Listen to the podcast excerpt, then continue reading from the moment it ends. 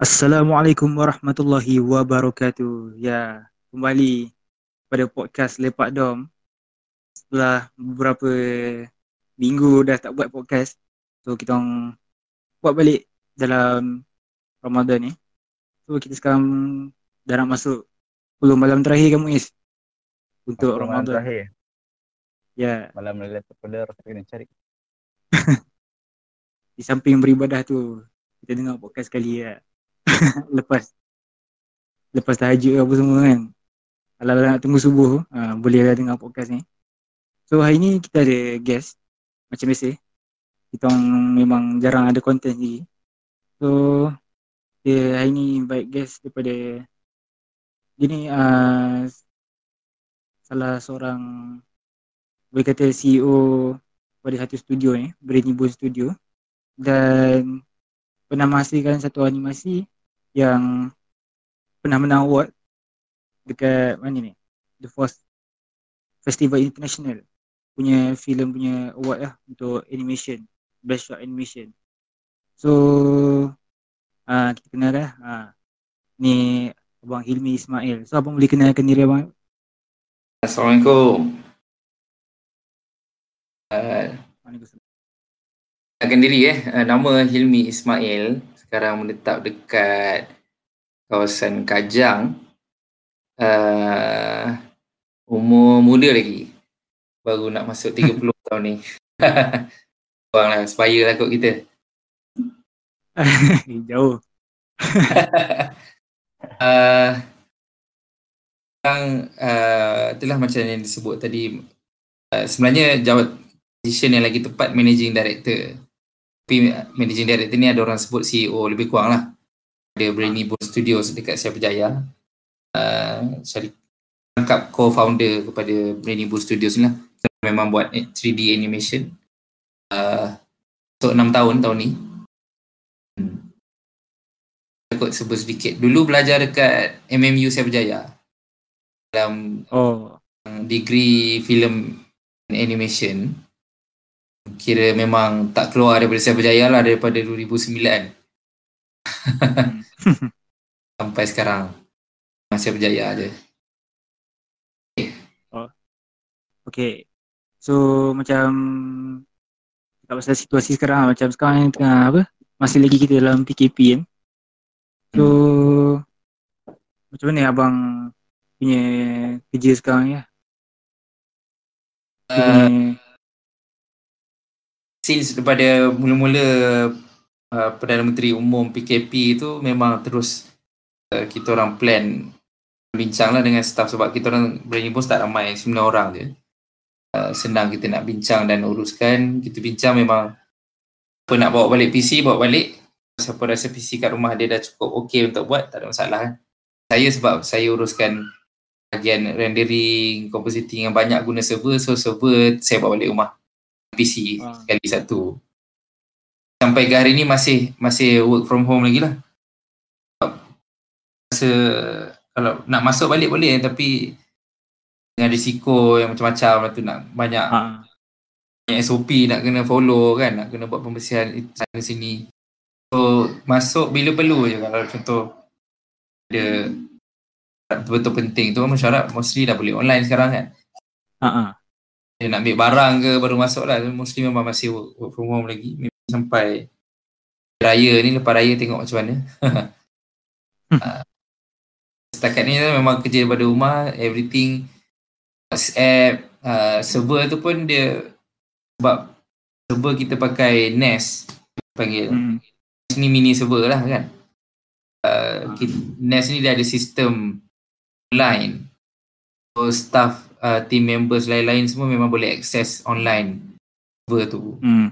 Isu walaupun orang duduk kat tempat lain, tak ada masalah. Ah, Itulah lebih kurang Oh. oh. P ni. So macam untuk sekarang ni macam saya ada usaha-usaha juga kan. Macam sekarang tengah buat apa uh, short punya daripada kering punya animation tu jadi shorty short kan. Yeah, betul. So sekarang tengah fokus kat situ lah. Hari tu Shorter Shots tu kita dah keluarkan satu episod uh, sebelum PKP hari tu. So, sebenarnya dah dah anim, kalau dari sudut animate dah banyak. Ada dalam 3 4 episod dah. Uh, tapi sebabkan dia banyak proses kan lepas animate nak kena render, nak Hmm. render nak kena compositing, lepas tu nak buat lagu. So banyak proses. Uh, dan uh, tenaga pun tak ramai. Jadi kita cuba susun-susun. Uh, sekarang ni ada special. InsyaAllah lah kalau sempat siap kita akan keluarkan Kring Photo Shots Raya Special. Hmm. Keluar Tengah fokus yang tu lah. betul. Ah, tengah fokus tu, tengah pulun yang tu. Betul-betul keluar agaknya betul-betul dekat-dekat nak raya lah sehari sebelum raya macam tu kot. Sehari dua hari sebelum raya baru siap kot. Pulun juga. Oh. so kalau macam um, buat animation lah kan. Hmm. Um, macam mana? Dia Ah, apa tiang? Apa Muiz? kalau macam animation kan, contoh abang nak buat satu animation tu, macam prosedur dia macam ni abang? Macam, Okay. macam mana abang boleh terfikir nak start satu benda tu? Macam mana nak, projek raya ni kan, biasanya berapa lama lah abang kena start? Berapa, kita sebulan awal ke, Hmm. hmm. kena start planning? Dia punya workflow Okay. dia macam mana bang? Pipeline dia, okay, workflow pipeline. Kita panggil istilah pipeline lah. Um, animation kalau standard pipeline ni kita akan pecah kepada tiga stage utama. Tiga stage yang paling besar. Pertama kita panggil sebagai pre-production. Kedua production dan yang ketiga post-production. Dalam uh, pre-production ni lah yang kita akan pasal cerita, fikir, fikir pasal Hmm. app, script, character design, environment design, props design, color macam mana, rupa dia macam mana semua. Uh, dan uh, bila kita dah set benda tu contoh eh, uh, kalau macam cerita Kring Shorter Shots Raya ni production tak lama sebab uh, karakter dah ada, design dah ada. Ah, ah. Kita kena tambah dia pakai baju Melayu, tambah mungkin ada Hmm. additional character dalam episod tu props baru sikit-sikit je lah dia punya ni uh, dan skrip tapi kalau kita um, tengok pada Kring yang Kring short film yang menang award tu Hmm. uh, kita ambil masa lebih kurang dalam 3 bulan lebih jugalah lebih lagi daripada 3 bulan untuk buat pre-production saja sebab uh, daripada konsep kita nak dapat kita nak Hmm. present back and forth kita nak fikir skrip panjang macam-macam lah kan lagi cerita tu memang Character design dan semua lah kan. uh, character design dah tu uh, bila dah design kita buat 3D modeling 3D modeling uh, sekali tak semestinya terus jadi kadang kena buat balik kena redo kena adjust here and there Hmm. then di modeling tu kita akan masukkan texture kena paint pula lagi texture ni semua masih pre-production um, then lepas tu masukkan uh, tulang rigging proses rigging Hmm. Ni yang kita masukkan tulang supaya dia boleh bergerak. Dia beza 3D animation dengan 2D animation ni. Kalau 2D animation biasanya kita kena lukis Frame by frame kan. by frame, lukis frame by frame ataupun kalau sekarang ni banyak dah uh, software-software yang bantu supaya tak lukis frame by frame. Dia boleh buat in between je dia akan tolong kan. Tak tulang Ah. juga. Dah ada rigging sikit. Tapi kalau kalau 3D ni dia macam plasticine. Uh, kalau tengok motion capture macam cerita Shaun the Sheep ke kan. Buat plasticine tu dalam dia ada tulang kan. Dalam dawai tu. Hmm. pakai dawai wire tu dan dia boleh gerak-gerakkan tangan, kaki, kepala. Ha. Lebih kurang macam tu. So, kita Ah.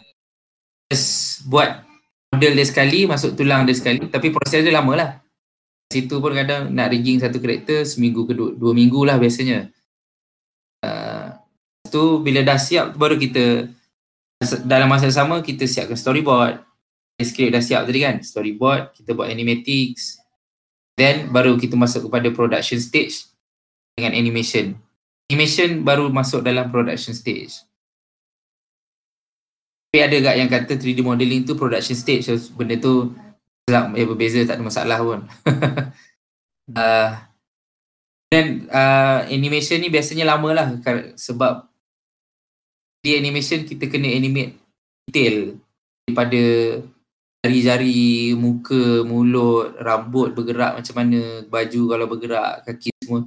satu hari biasanya kalau uh, kita spend hours working hours kan kita boleh siapkan dalam around shot tu senang mungkin 3-4 saat, 5 saat.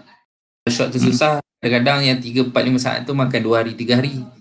Shot tu ada 3 karakter pula, 4 karakter ke kan. Ah, Dia jadi lagi lama.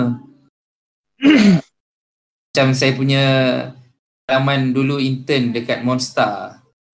Bobo Boy season 2 kan. Dia shot dapat close up, dia seorang je bercakap. Dia bercakap pula, senang lah kita kita buat gerak sikit lepas tu lip sync. Tapi tiba-tiba dapat lepas tu shot satu kelas nampak ada Papa Zola, ada semua karakter 20 orang, 30 orang dalam satu kelas. Minggu pun tak siap satu shot tu. So dia lama nanti walaupun kita spend 10 jam satu hari kita kerja uh, masuk 10 pagi balik 10 malam kita spend masa lebih kan. Kita sempat siap dalam 3 saat, 5 saat je satu hari. Faham, faham, faham. Ha, dia punya lama dia lah nak siapkan kan. So biasanya kalau kalau standard episod dekat TV 22 minit macam Boy, Agent Ali semua tu dia kena pastikan staff dia cukup ramai untuk siapkan satu episod Hmm. dalam satu bulan. Animate saja. Kena adalah animator 10 orang ke 20 orang lebih kurang. Kami tak ramai. Ni bos animator betul dua orang je. Dua perempuan. Tapi sebab kualiti dia orang tu macam yang tengok sini lah kualiti animation dia pun memang superb. Hmm.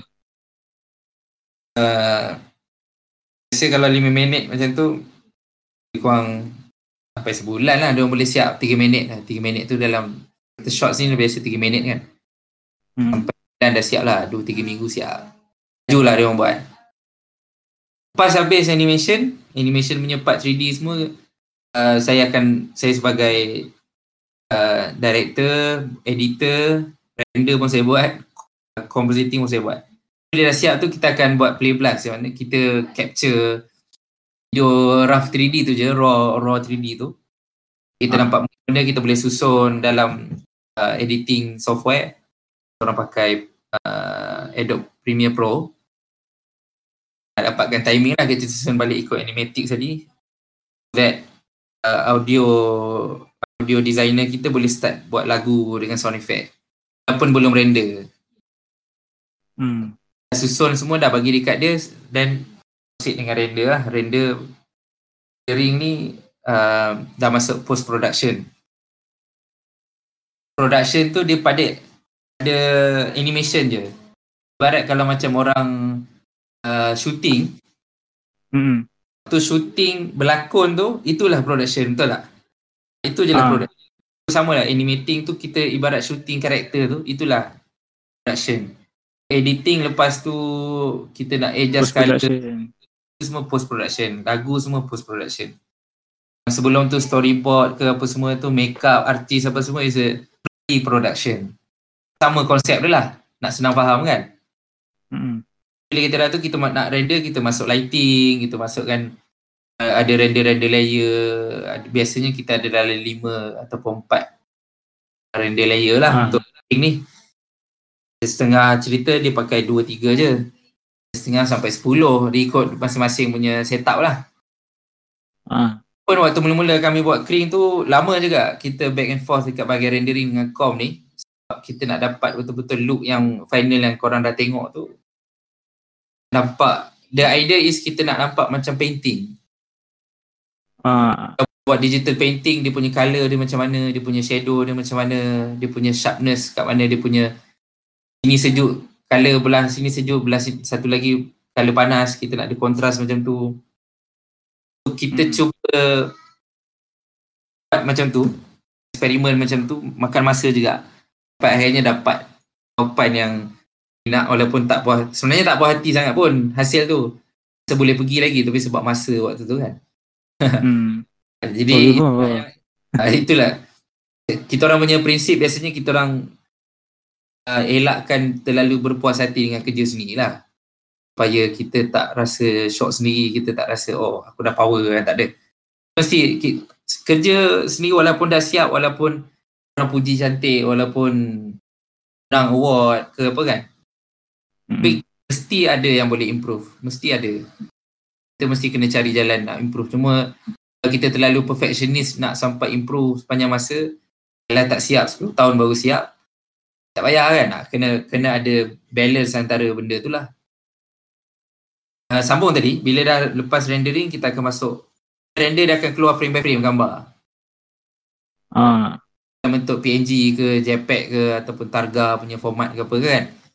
Uh, dia, dia akan uh, contoh satu shot tu ada satu shot dua saat hmm. saat bersamaan dengan 50 frames kita dekat Malaysia dengan online mostly kita guna 25 frame per second anime dia biasa 12 atau 16 Hmm. um, tu ada lima layer pula. So maknanya yang uh, yang ada dua saat tadi ada 50 frame. Ya. Dua kali 50. Okay, dia ada uh, dia ada 50 frame. Dia ada lima pula layer kan. So maknanya dua saat tu kita Ah, 150 gambar. tu kena susun kat tu lah Ah. editing software tu. Ah, So, so kalau kata cerita tu 7 minit ataupun 3 minit kita ambil 3 minit 12 180 saat kan. Hmm. Lebih kurang ada 22,500 gambar. NG sequence yang menyusun jadi macam tu. So kita masukkan semua tu dalam compositing punya software biasanya uh, yang popular orang guna After Effects lah. Yang advance sikit orang guna Nuke. Ini lagi advance lah, saya pun tak pernah guna lagi. Kita masuk dalam After Effects, susun layer apa semua, kita tambah grading, kita tambah uh, efek lain, kita tambah efek cahaya, efek main bayang, apa semua tu. Hmm. Uh, then baru kita render pula dalam After Effects tu jadi video. Itu satu shot. Kalau satu cerita tu ada 50 shot akan ada 50 video pendek-pendek pendek-pendek 2 saat, 3 saat, 5 saat, 1 saat. Then kita susun balik dalam Premiere tadi. Kita letak on top of the animatics lepas tu atas dia ada yang play blast tadi. Atas sekali ada yang dah siap com. Susun-susun semua.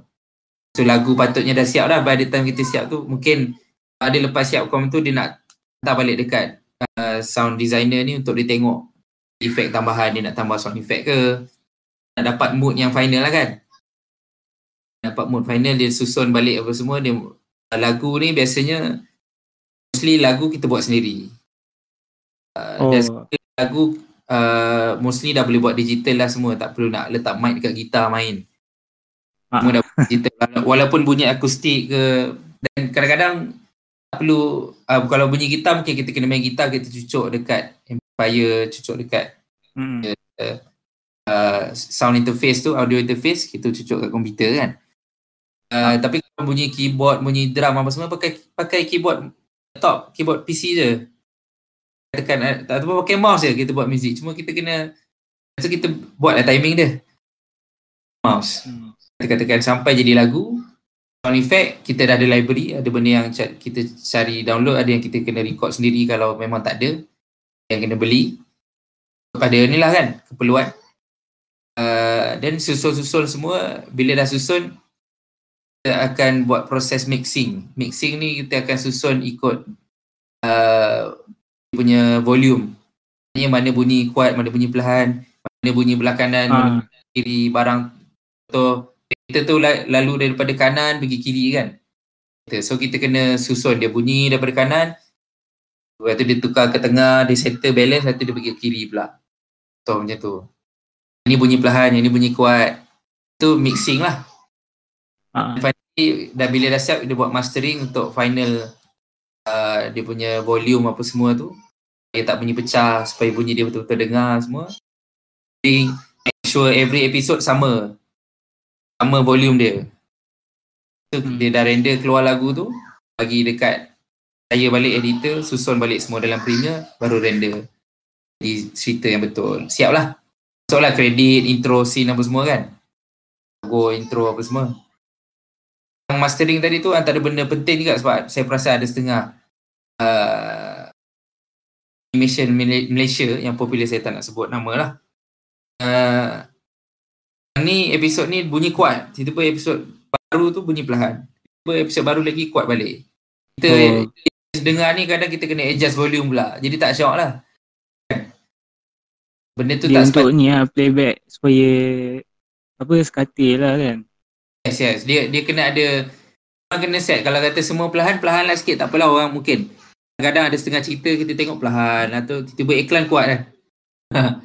itu itu standard. Maknanya standard cerita tu memang dia dah set perlahan. Lagi kalau movie, movie wayang semua memang kalau biasa dia akan perlahan sebab bila part impact tu dia nak bunyi kuat. So, dia tak pecah. Kalau bu- cakap biasa dia dah maksimum, bunyi tembak kuat tu dia tak boleh nak pergi. dia, dia akan pecah lah speaker tu kan. Macam Ha. Ah. Buka. Tu kadang kalau kita tengok TV kita macam perlahan kita kuatkan. Tiba-tiba iklan berdebung-berdebung bunyi. Ha tu. Iklan tu punya setting dia lain dengan orang yang buat movie tu. hmm. Tak ada masalah sangat lah. Tapi kalau daripada cerita yang sama ada episod, episod satu perlahan, episod dua kuat, tiga perlahan balik. Ha, jadi tak shock lah kat situ. Tu part mastering tu penting jugalah Hmm. uh, untuk audio ni kan. Lagi kalau buat lagu. Bayangkan Ah. dalam satu album kita dengar lagu ni kuat, yang lagu ni perlahan, dia tak shock. Betul tu. Itu lebih kurang lah flow. Bila dah siap, kalau untuk masuk TV, kalau- kalau masuk online macam YouTube sebagainya, kita render biasa, kita boleh upload, tak ada masalah. Biasanya kita akan Hmm. guna format H264. Deck Ah. H264 ni akan untuk HD lah biasa. Uh, akan keluar dalam format .mp4 kan. Ah, Tapi kalau nak masuk TV, uh, TV yang dah 100% digital dia tak ada isu, kita boleh bagi. Itu pun kadang-kadang dia nak ada format-format apa benda tau, saya pun tak ingat. Kadang-kadang kalau kita orang nak buat tak jadi, dia orang tolong convert kan lah macam kita keluar kat Astro. Setengah Ah. dia masih kena pakai tape, uh, convert dalam tape pula. Wayang pun dia ada convert dalam wayang punya format pula. Dia ada banyak format lah. Output tu dia lain Oh. ikut kepada tempat mana kita nak tayangkan tu. Sebab mana nak tayang Itulah kot tempat yang sedikit flow. Dia? Dia tem- dia ikut nak post kat mana macam ni? Macam ni tadi? Dia kalau macam wayang dia. dia ada dia punya format dia sendiri. Kalau TV Oh, pun kena, dia kena render ikut orang punya lah kalau nak buat kat wayang. yes. Kita kena convert jadi format tu. Kat- Kalau wayang pun kita nak render daripada 3D tadi dia tak boleh render full HD biasa. Render 4K. Oh. Timing rendering tu dah double triple lah daripada biasa. Dah satu frame boleh render dalam masa seminit. Ha, kalau 4K mungkin dah jadi 3 minit kan. Jadi kita kira ada Hmm. ada frame lah. So dia dah tambah berapa ribu. Daripada 20,000 minit 20,000 minit dia dah jadi 20,000 jadi 20, apa 80,000 minit. Ha, dah berapa hari dah kena render. Benda-benda macam tu dia ada banyak teknologi yang kita boleh uh, Hmm. gunakan lah, manfaatkan untuk memudahkan. Nanti boleh cerita kot kalau korang nak tahu pasal benda tu pula. Ah. Okay, okay, okay. Itu basically So- basic lah flow dia tadi. Hmm. Mula sampai habis. Oh, okay, okay. So sebenarnya macam animasi ni kan, masa saya kecil-kecil tu pun saya saya minat kan macam masa awal-awal kecil tu, saya punya cerita Hmm. asalnya nak jadi pelukis. Lepas tu macam mak saya macam batah agak lah. Lepas tu, tapi macam minat tu ada lah, minat. Lepas tu time kecil-kecil. Saya dah jawab apa tak ingat lah. Lepas tu ada satu website yang untuk buat animation. Nama dia Go Animate kan. Tapi sekarang dah tukar lah rasa. Nama dia. Uh, go animate ada ada ada. Ah, lepas tu main saya je buat buat buat kalau lawan apa semua kan. Tapi dah lama tinggal lah. Lepas tu macam apa tapi time tu saya ada perception macam oh buat 3D sebab dia macam yang yang Go Animate tu yang dia dah memang rigging untuk 2D. Tapi kalau macam 2D yang biasa kan kena lukis kan. Ah, Apa ha, kalau yang traditional frame by frame lah. Lepas tu so macam time tu macam oh 3D ni lagi senang nak buat kan. Lepas tu tapi bila dah besar macam bila dah tengok macam orang buat VFX tu semua kan. Benda blender apa semua. Dia macam oh balik kan sebenarnya dulu sama susah lah. Macam kalau 2D nak mhm. kena lukis ambil masa juga. Tapi kalau macam 3D ni nak render tu nak kena sabar. So sama lah. Dia, dia sebenarnya dengan 3D ni dua-dua susah. Cuma dia Hmm. kan skill set yang berbeza. Kalau macam oh, orang yang tak pandai melukis sangat tapi nak buat animation, dia boleh masuk dalam 3D, nak buat anim, nak animate ke, nak buat modeling ke, nak com semua tu tak perlu skill melukis pun. Ha. Skill melukis dalam 3D ni mostly akan jatuh pada konsep artis, storyboard, uh, texture, tu dia perlu skill-skill lah. Texture pun kadang tak payah, skill Photoshop je. Ha. 2D memang kita kena cari ramai boleh melukis dan dia kena lukis style yang sama. Itu cabaran hmm. masalah dia. Walaupun sekarang ni dah macam-macam software senang boleh buat library apa semua tapi Ha. skill, ada skill yang macam tu juga. So macam tu lah macam masih kecil tu memang minat animation. Tapi apa bila dah besar ni macam sebab start masuk asrama memang dah jarang lukis apa semua kan. Tapi so time tu saya macam saya minat seni lagi lah. So saya tak macam tak ada macam tak minat seni lah. Uh, masa form 3 kot. Eh start form tu first time pegang kamera. So time tu rasa macam minat balik nak buat macam macam video apa semua kan short film so time tu Mhm. tapi macam lebih kurang benda yang sama kan macam kalau animation dia punya cara nak buat dia kena animate apa semua kalau macam filem ni kena rakam semua tapi macam still macam satu medium penyampaian cerita lah so Betul. dia macam hmm. Cuma cuma teknik dia berbeza lah. Kalau buat Ah. video ada skill cinematography, lighting, dia renyah dekat situ pula kena ada tools-tools, equipment. ah, Uh, lepas tu kena pelakon pula macam mana. Lepas tu kalau cuaca tak elok dah cancel. TP macam ni Ah. dah tak boleh syuting kan. Punya cabaran dia tak sama lah. ah, tapi sekarang saya minat ke arah tu lah lebih kepada filem lah Tapi tu lah Macam Boleh kata Macam animation ni Macam orang kata Pencetus bagi saya kot Nak minat benda seni Sebab dari kecil Dulu pun first time lukis First time benda yang saya lukis Saya ambil komik Apa di Fondan lah Lepas tu lukis. Side by side memang tiru sebiji tau. So tu macam Start itu dia memang suka melukis Lepas tu Kalau macam buat lukisan semua Orang biasa lukis orang lidi Saya dah buat macam Nampak macam ada rupa sikit kan. Yang tu belagak sikit lah Dengan kawan kan. So best lah Buat animation apa semua ni.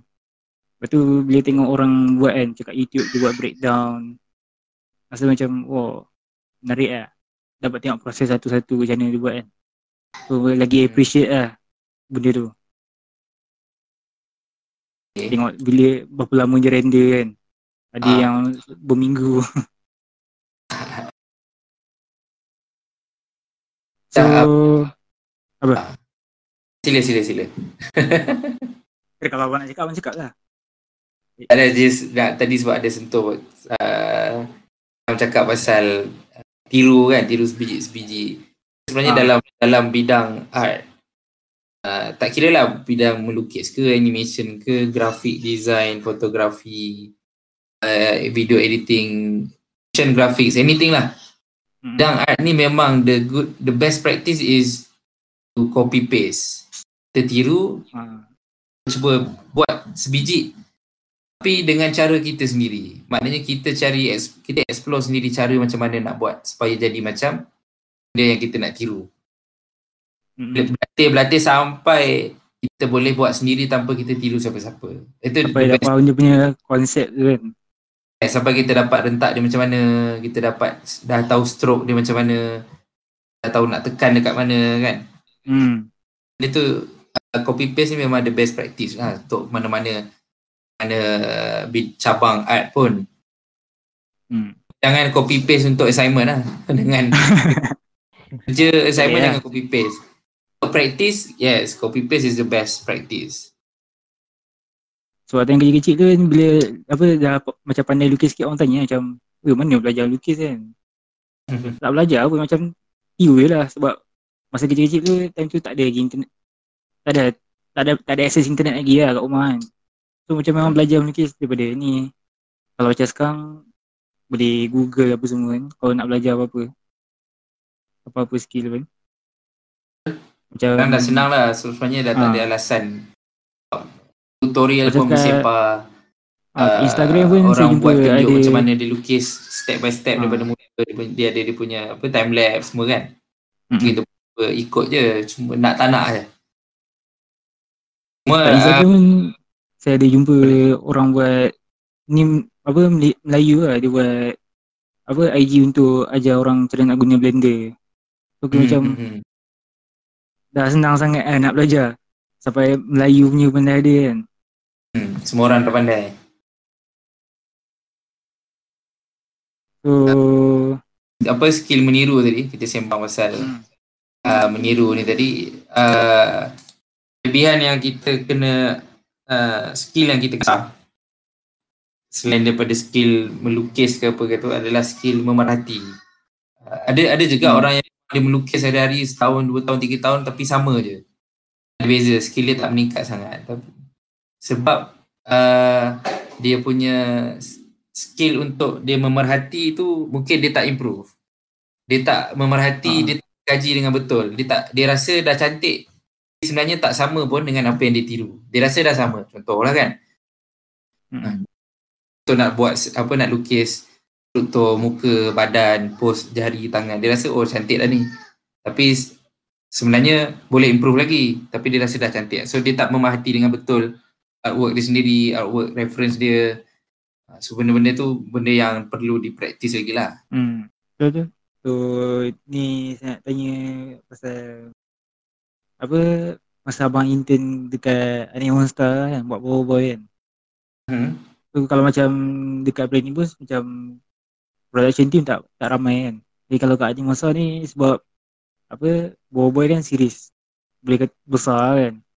Hmm. So macam mana apa perbezaan yang ketara ataupun perbezaan yang kecil sikit-sikit eh antara macam sekarang ni abang kat brand ni pun ataupun uh, beza dengan tu lah Anime Monster masa abang intern. uh, biasanya uh, perbezaan paling ketara antara syarikat studio yang kecil dengan studio besar ni uh, satu kelebihan bila kita masuk studio besar yang ada projek besar, projek gegasi, projek best kita dapat terlibat dengan projek best lah. Dia dah sedia popular contoh kita masuk dekat Wow ke Monster, Leskopa di dan sebagainya lah kan um, kelebihan dia kita dapat terlibat dengan projek besar. Kalau masuk company kecil mungkin projek dia baru nak mula, projek dia belum belum popular. Kita baru nak Hmm. kita kita mula daripada bawah lah kan. Kita tak rasa tak rasa dihargai sangat work tu, tak ramai lagi tengok keluar dekat TV Ah. lagi.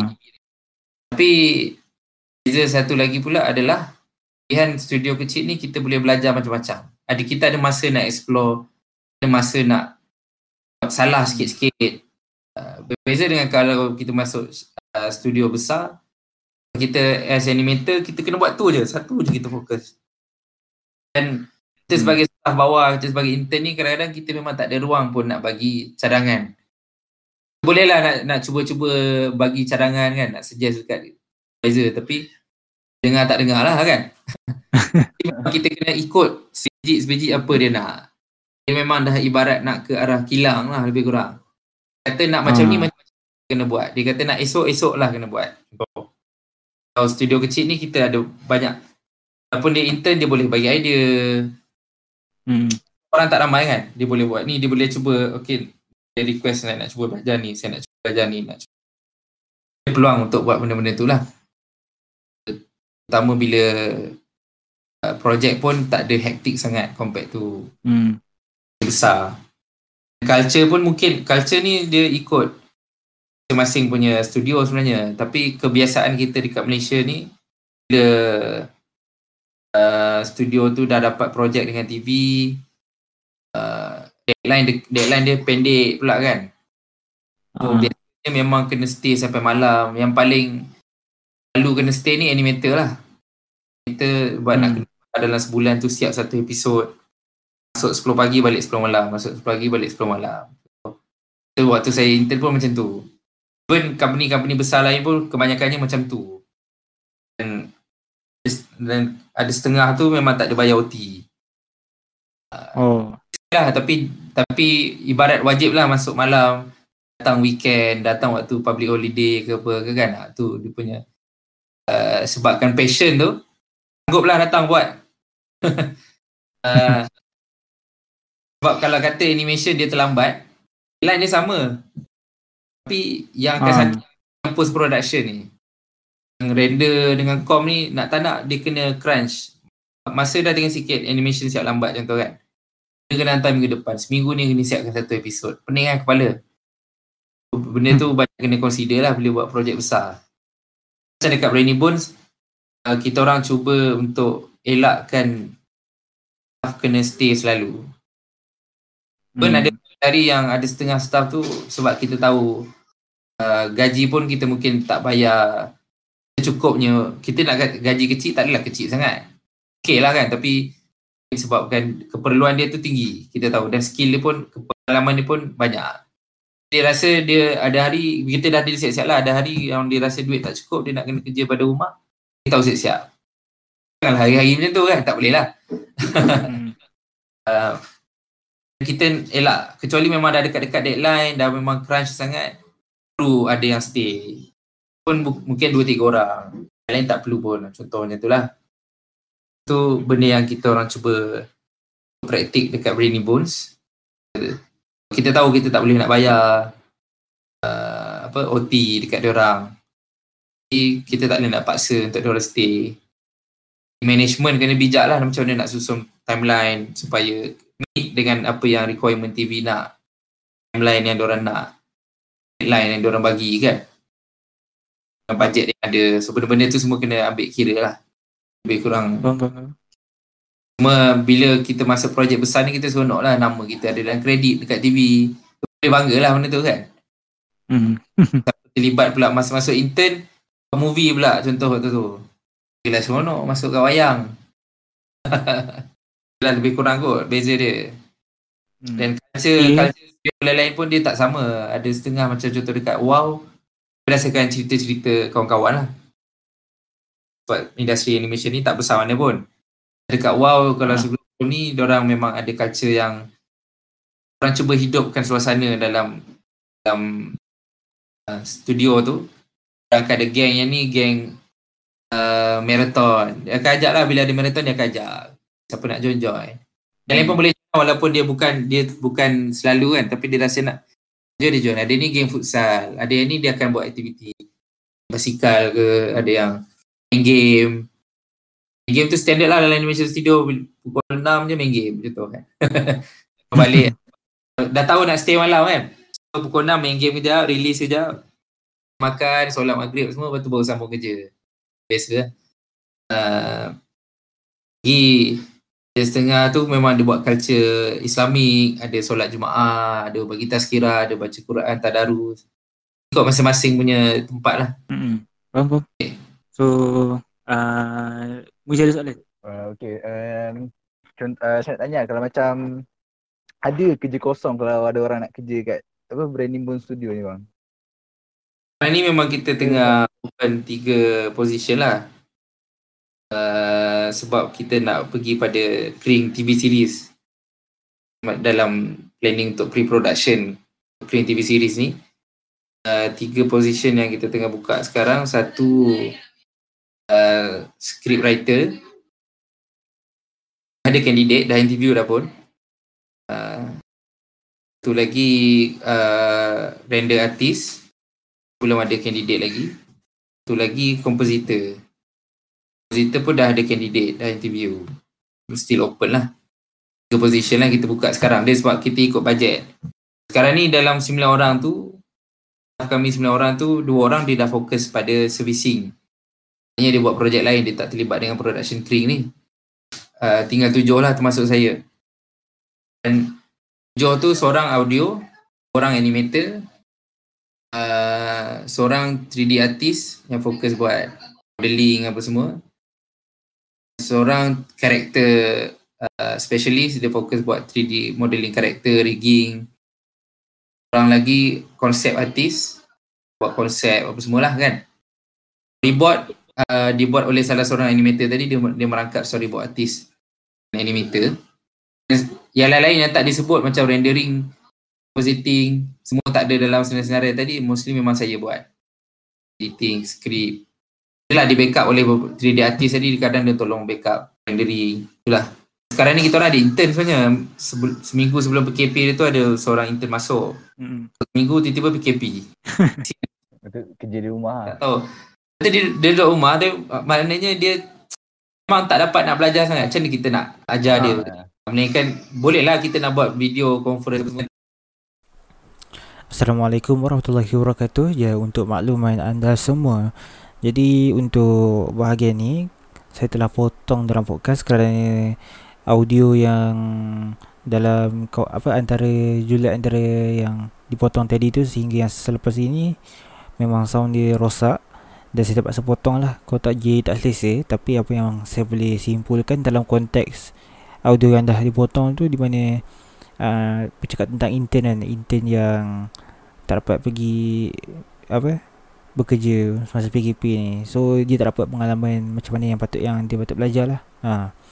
dan seterusnya kita orang bercakap pasal industri yang besar seperti Hollywood dan cakap pasal Transformers lah kebetulan lah so cerita pasal mana Transformers kalau nak render satu apa robot tu kau perasan kan di detail kan? So untuk render satu benda yang simple dalam software animation software pun 3D software pun dah berat.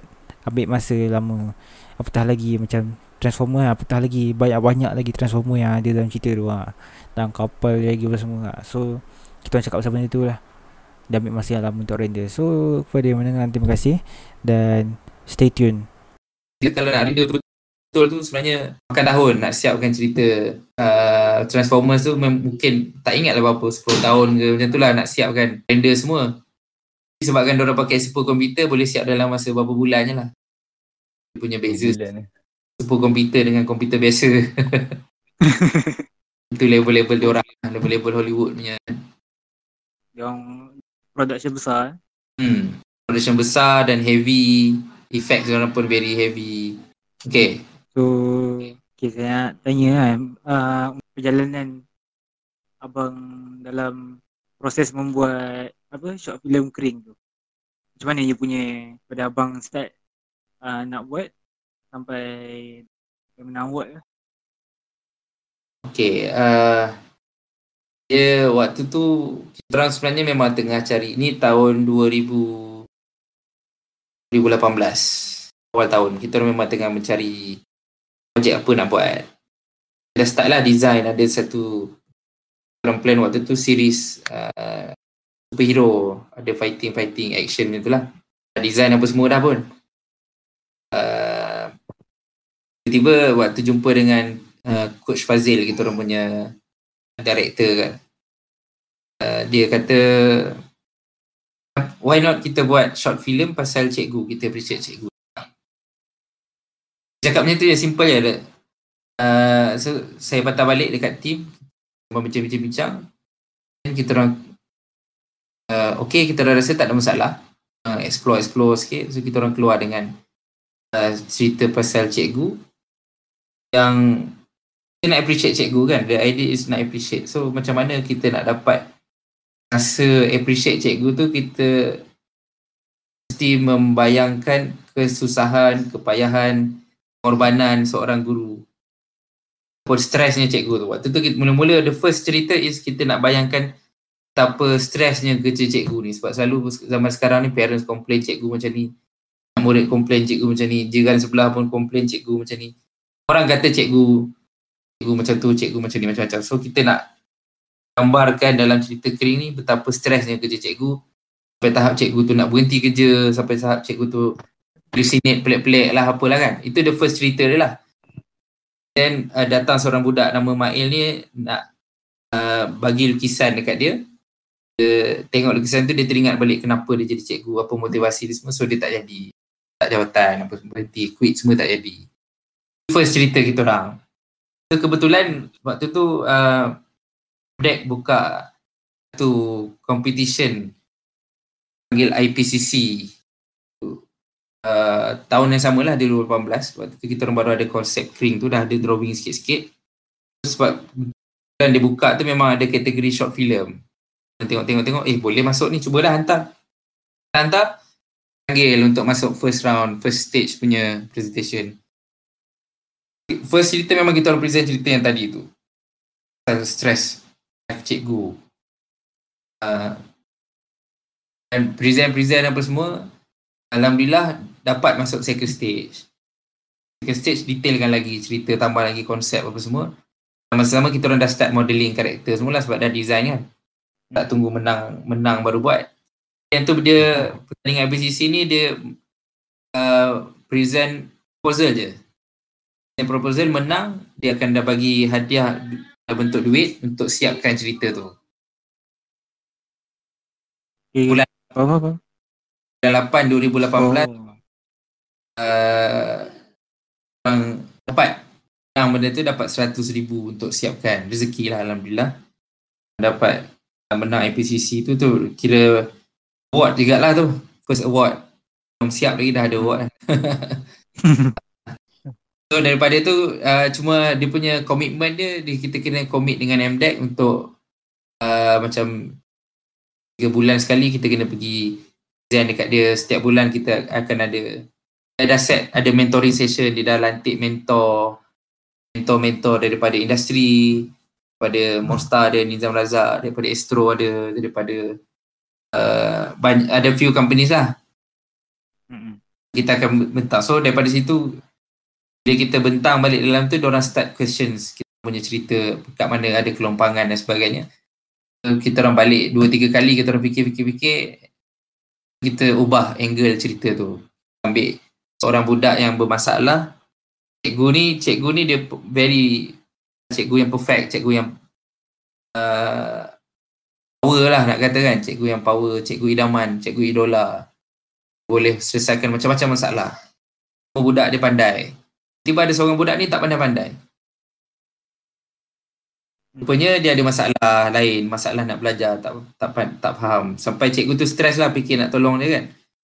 Uh, then dia cikgu tu baru perasan rupanya dia ada masalah panggil dyslexic waktu ni memang kita orang buat research lah macam mana dyslexic ni. Kita, orang cari cikgu-cikgu yang ada pengalaman ajar murid dyslexic apa dia punya uh, tanda-tanda dia macam mana gaya budak tu bercakap macam mana gaya budak tu menulis. Kita memang buat research lah. That sebab kita nak masukkan dalam cerita ni kan. So uh, daripada situ dia start uh, ubah cara mengajar dia and then dia dapat selesaikan masalah. Dia dah improve dia punya kita dapat gambarkan macam mana pengorbanan walaupun mula nampak macam nak give up dah budak ni tak ada harapan. Ada setengah cikgu dia kata ah tak ada harapan biarlah dia. Tapi cikgu ni adalah cikgu yang contoh yang terbaik. Walaupun budak tu masalah juga dia cuba nak selesaikan. Kita nak pamerkan lah. Dan so bila dah siap cerita baru uh, mentor-mentor pun suka. Ada yang ada tak puas hati kita orang tukar. Biasalah kan? Tapi majority suka dengan cerita baru. Dia rasa lagi lagi emotional lagi best. So kita orang proceed dengan tu eh, kita start animate apa semua semua tiba-tiba Astro pula contact ada Astro. Dia beritahu dekat team dia ada cerita macam ni macam ni. Astro waktu tu nak cari animation pasal Hari Guru untuk 2019 punya Teachers Day. Dia contact dia kata dia nak cerita tu. Tanya sempat tak siap sebab Teachers Day lagi cepat daripada deadline yang sepatutnya kita orang hantar dekat MDEC fikir alamak kalau tak ambil rugi. Kalau ambil Ya juga ni kan. Ha, tapi fikir-fikir-fikir tanya apa benda yang orang dapat selain daripada masuk Astro semua adalah payment dan sebagainya bincang-bincang so kita agree untuk ambil benda tu. So, kena pulun lah pulun pulun pulun pulun siap. Sempat siap. Tiga hari sebelum hari guru nak tayang benda tu baru siap. Hantar dekat orang orang pun okey kelebihan bila dah siap tu bila kita dah nak pergi dekat mentor dia dah siap dah relax. Ada company lain dia minta extend sebulan dua bulan tak sempat siap kan? Hmm. Orang Alhamdulillah sempat siap. Awal lagi daripada deadline. Dan waktu dah keluar Astro dah. Mentor tengok dia kita, kita orang present final tu dia orang kita dalam ada 5 6 orang dalam bilik tu. Habis je dia orang bangun tepuk tangan. Dia, oh okey dia, dia orang sebenarnya memang tak boleh komen dah sebab benda dah tayang dekat Astro. Biar dekat situ lah. Dia nak komen suruh ubah pun dia dah siap. Dia dah tayang dah pun lepas daripada itu memang kita orang terus fokus pada uh, menghantar banyak-banyak competition lah. Di festival ni konsep dia kita kena hantar. Hmm. Kena submit. Ada yang free, ada yang kena bayar. Yang bayar murah dalam 10 USD, 5 USD, ada yang sampai 50 USD, 60 USD. Harga dia tak sama lah ikut ikut dia punya level lah. Ikut dia punya penganjur dia lah. Tapi uh, kalau nak masuk sampai level macam Grammy Award, Oscars ataupun BAFTA kan. BAFTA ni British punya uh, apa? British punya Academy Award lah. Uh, nak masuk tu dia tak boleh terus masuk kat situ. Dia kena ada Go pertandingan through lain kan. Yes, kena menang film festival dalam listed orang. Menang yang tu baru boleh dapat masuk uh, Academy Award ataupun BAFTA. Kita orang target tu lah, kita orang spend uh, few thousands juga untuk hantar ni, submit ni. Uh, banyak yang reject, nampak macam power kan menang tapi sebenarnya banyak yang reject. Ada yang selected, setakat ni selected rasanya dalam 9 ke 10 festival. Uh, yeah, mostly tak pergilah cuma yang dekat Dion tu dia contact, dia kata sebenarnya guys menang. So, kalau boleh datang lah dia cakap, oh lama, dia terus bagi tahu dekat director, dia kata okay pergi. Uh, jangan risau, konsert semua. Ya, full. dia uh, okay, duk fikir-fikir nak pergi takut juga first time. Waktu tu saya tak pernah ada pasport pun. Memang tak pernah keluar negara. Kecil-kecil last dulu pergi Singapore pun pakai pasport mak kan. Saya memang, memang tak pernah negara kata nak kena pergi sendiri. Mula cuak eh nak pergi seorang ke biar betul. Dia, uh, dia kata okey lah. Sebabkan dah confirm menang. Dia bawa seorang lagi. Dia kata boleh bawa seorang staff ni. Pecal. Pecal ni audio guy kita orang. Dia staff paling lama daripada mula buka tu. Members paling lama. Pecal ni pula ada masalah. Kata okay, kalau Pecal tak boleh, lagi seorang boleh bawa wife je dia kata. Bawa orang lain. Dia cakap sama ada Pecal ataupun your wife. Kalau tak pergi seorang. Fikir macam mana. Macam-macam-macam. Wife saya boleh ambil cuti. Seminggu eh, kena pergi seminggu. Kena cuti seminggu. Dia pun buat lah juga uh, pasport apa semua. Buat preparation sama-sama lah kita orang dapat lah pergi honeymoon percuma anak-anak hantar balik kampung lah dapat pergi honeymoon percuma dapat menang award Alhamdulillah lepas tu balik tu uh, makin banyak lah orang pandang kering ni. Surah Wani panggil masuk Sina dia masuk sikit sikit kan. Uh, sampai takat ni bila kita sembang dengan Astro pun cakap nak buat series orang macam berminat. Kata orang dah keluar surat letter of intent untuk nak kata dia orang berminat lah. Dia tak kata confirm beli lagi tapi nak kata dia interested in project. In series tu. Kita orang pun work on that. Proposal semua dah ada. Kita uh, nak dapatkan grant daripada MDEC juga buat. Di sini lah. Target dia uh, biasa 22 minit kali 13 episod. Itu standard format TV. Satu slot 30 minit tu cerita tu mesti dalam 22 minit. Uh, termasuk iklan-iklan apa semua kan. Ha. So, dia jadi setengah jam lah slot dia. 11 mesti ada dalam uh, 13 episod. 22 minit. Jadi kita orang breakdown itu dua. Jadi dia jadi 22 episod kali 11 minit. 26 episod silap. 26 episod kali 11 minit. Spring series nanti insyaAllah. Kalau macam Pipin, kalau perasan Pipin dia pecah tiga. Pipin dia 7 minit, 7 minit, 7 minit. Ha. Uh, so satu season tu dia ada 12 kali 3, 39 episod lah. Walaupun tiga pecah tiga tu dia macam dah bersambung. Bahagian satu, bahagian dua, bahagian tiga kan. Biasa macam tu kan. Hmm. Ha. Sebab dia banyakkan episod kat situ. So bila bila pecahkan ni bagus juga. Sama ada kita nak bersambung ataupun asing, tak ada masalah. Buat cerita pendek, boleh buat cerita panjang. Dan kalau zaman sekarang ni memang lagi prefer pendek 11 minit 11 minit tu cantik lah sebab bila masuk dalam YouTube lagi banyak episod original Hmm. kita 13 kan kita dah ada uh, banyak lah. lagi banyak double lagi banyak boleh buat duit Allah lah yang Kring short film tu pun sekarang dah 760 ribu view dekat YouTube. Orang tak expect pun nak sampai sejuta. Awal dulu. Dapat 100 ribu tu pun rasa dah memang very power lah waktu tu. Bukan senang nak dapat kan? Dalam Bila kita orang tak banyak konten pun. Hmm. tu lepas dapat award tu saya cakap sebab YouTube ni kadang dia kena ada taktik-taktik sendiri macam mana nak tukar dia. Dia keyword apa semua kan. Ah, so kita orang tukar keyword, tukar tajuk dia award winning short film, animated film ke apa ke. Kita bernaik. Naik tu kita tengok data dia uh, punca dia adalah YouTube sendiri yang masukkan dalam homepage yang masuk dekat suggested videos kat tepi tu. Memang 80% datang daripada YouTube bukan daripada Facebook, daripada Twitter ke tak. Datang daripada YouTube sendiri. Orang buka YouTube nampak benda tu. Naik banyak naik naik mendadak tiba-tiba terus dapat 500 ribu dalam masa masa sebulan lebih kot. Pada 100 ribu tu naik. Laju. Sekarang dah slow balik. Dah sebut sedikit cerita sebut sedikit panjang agak lah. Daripada mula-mula buat creep. Daripada idea dia adalah nak appreciate cikgu. Sebenarnya uh, kita nak buat cerita ni kadang-kadang kita kena kadang-kadang the best is kita tahu apa objektif kita. Apa message yang kita nak sampaikan daripada cerita tu. Bukannya aku nak buat cerita superhero lah. Aku rasa aku nak buat cerita ni lah. Dia- benda tu lagi-lagi bila zaman sekarang kita tak ada benda yang betul-betul very unique pada konsep tu. Nak dapat konsep yang betul-betul unik tu susah. Kita nak buat cerita superhero, semua orang ada.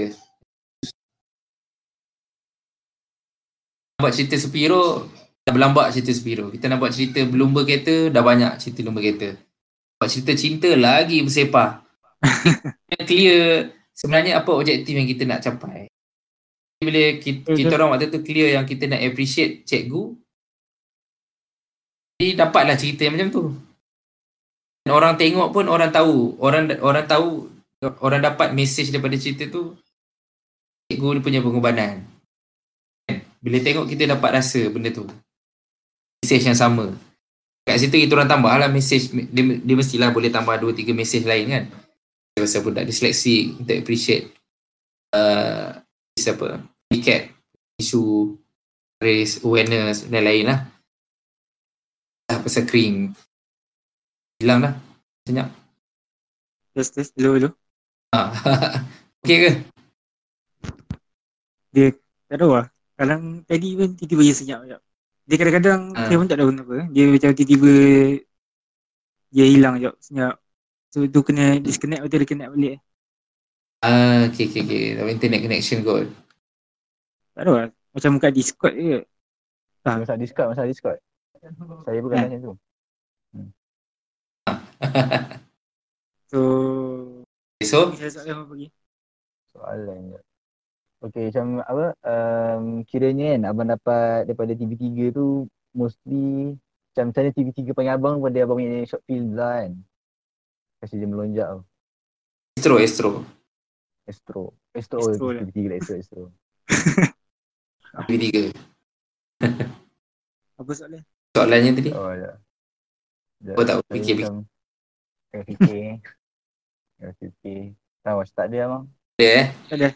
So uh, untuk sekarang ni itulah uh, shorty short tu dengan projek TV series lah yang nak masuk TV. Saya ada ada projek lain tapi dia bukan kering lah. Uh, satu idea projek iaitu cerita sikit kot eh. Uh, biasa kalau orang buat projek sekarang ni yang dah mula popular dekat Malaysia adalah crowdfunding betul. Hmm, betul?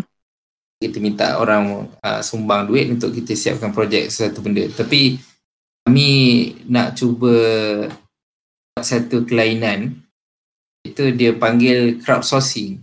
Crowdsourcing ni adalah uh, kalau crowdfunding dia mengumpulkan dana. Crowdsource ni dia mengumpulkan manpower, mengumpulkan uh, dia punya skill dia.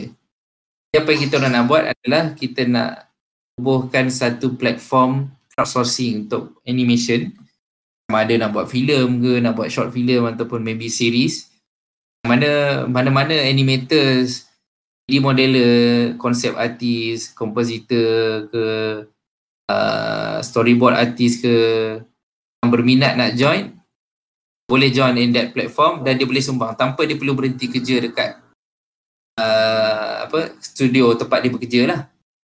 Dia boleh jika dia nak spend satu hari dia boleh spend 2 jam 3 jam je contoh untuk projek ni. Kira Tapi-.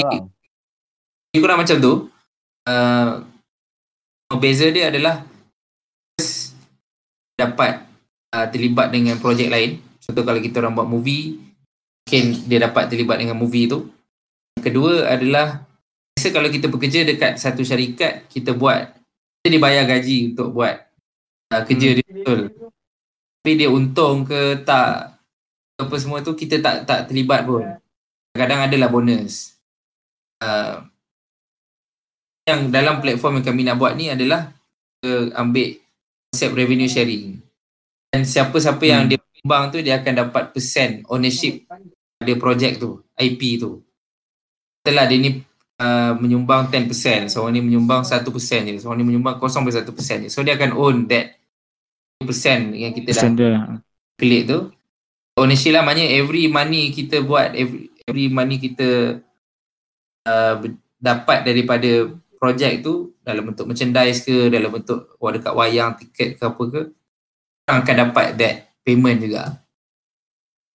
Kelainan dia lah kat situ dan memang kita satu cabaran iaitu kita nak buat animation dalam keadaan jarak jauh. Bukan duduk sebelum Ah, itu susah. Dah try cari dah siapa yang buat source animation ni belum jumpa lagi. Ada satu tu pun dia buat 2D. Buat saja-saja untuk Sailor Moon. Itu pun every shot tu berubah-ubah style sebab memang dia sengaja untuk ambil satu episod Sailor Moon sama eh. Ada orang cari semua animators fan Sailor Moon ni. Seorang ambil satu shot buat style masing-masing. Yang ni style Sailor Moon dia gemuk, yang ni style Sailor Moon dia kurus, style Sailor Moon dia cantik, yang ni style Sailor Moon dia comel lain-lain lah style dia Kita nak buat ni memang dia kena sama. Tu memang lagi susah lagi mencabar. Ni mungkin kalau dia dah sampai level international ada orang daripada Arab daripada US daripada France buat. So dia dah banyak benda nak kena dipertimbangkan untuk dapat kualiti yang sama. Itu cabaran dia lah. Tapi kalau berjaya benda tu insyaAllah kami rasanya boleh mengubah macam mana uh, industri ni bergerak. Bukan semata-mata mesti duduk dalam satu syarikat tapi dia boleh ada dekat mana-mana tapi boleh terlibat projek yang sama. Idea dia. hmm. Menarik, menarik. Dan baru ni uh, siapa yang follow saya dekat Twitter perasan aku saya ada bincang dengan Hilal Ashraf. Hmm. convert dia punya novel uh, setakat ni nampak macam takdir tu lah novel takdir trilogi dia tu pada animation. So, Ah. kalau masih dalam perbincangan lagi tapi nampak macam dua-dua dah setuju untuk buat. Jadi dan platform tu pun menjadi mungkin the first pilot project dalam platform tu project uh, takdir tu lah. Itu dia punya ni lah punya plan dia setakat ni. Allah Alam jadi tak jadi itu kita doa tawakal. Kalau kalau jadi best tu menarik tu. Uh, InsyaAllah, insyaAllah. Doakanlah support. Nanti bila kita dah ada platform tu, support lah. Sebab tadi kan dia, dia apa buku, tiga buku kan. Trilogi Ah. buku. Berat kat tu. Tapi mul- permulaan mungkin kita akan buat short dulu dalam 7 minit, 10 minit ke just nak dapatkan konsep supaya orang tahu macam mana then baru kita proceed tu film terus ke kan satu buku kan macam orang buat Harry Potter kan daripada buku kan Ah. ingat macam tu lah Jadi menarik lah, menarik. InsyaAllah, insyaAllah itu, itu future punya planning lah slow kalau Hmm. akan start flow tapi the main focus is still kering lah setakat ni Ah. Okay. Okay. Macam tu je kot So, ha, saya pun dah tak ada soalan lah. so, kita podcast kita macam biasa. Saja pada hari ini. Ha, uh, jap. Sebelum tu, kita promote abang lah. Kalau abang macam ada nak promote apa-apa. Ah, tu. Okay, kalau siapa yang belum tengok Kring lagi, teng- jemput tengok dekat YouTube, boleh search Kring, K-R-I-N-G, tanda seru.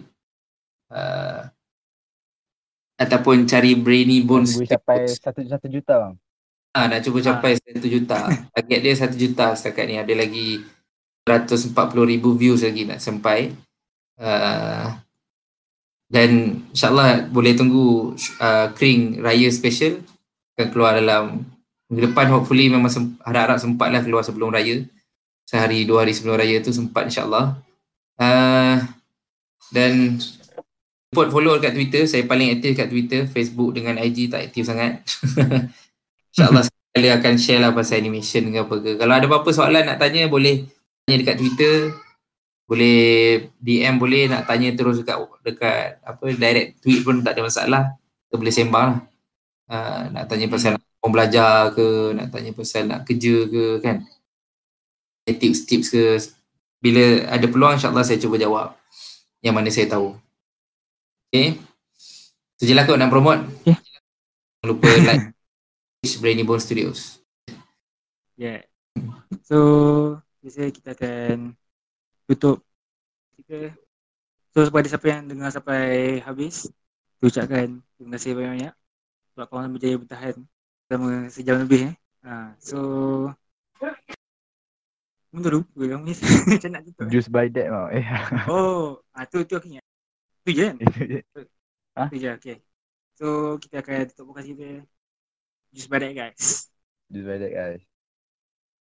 Bye. Okay. Terima kasih. Assalamualaikum.